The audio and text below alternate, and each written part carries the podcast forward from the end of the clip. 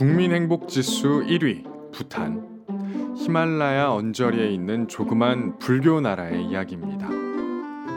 이 책 어떤 행복의 저자 린다 리밍은 세계를 유랑하며 식견을 넓히다 우연히 부탄을 방문하고 삶의 변화를 맞이합니다. 그리고 그곳에서 배운 지혜를 남김없이 이 책에 옮깁니다.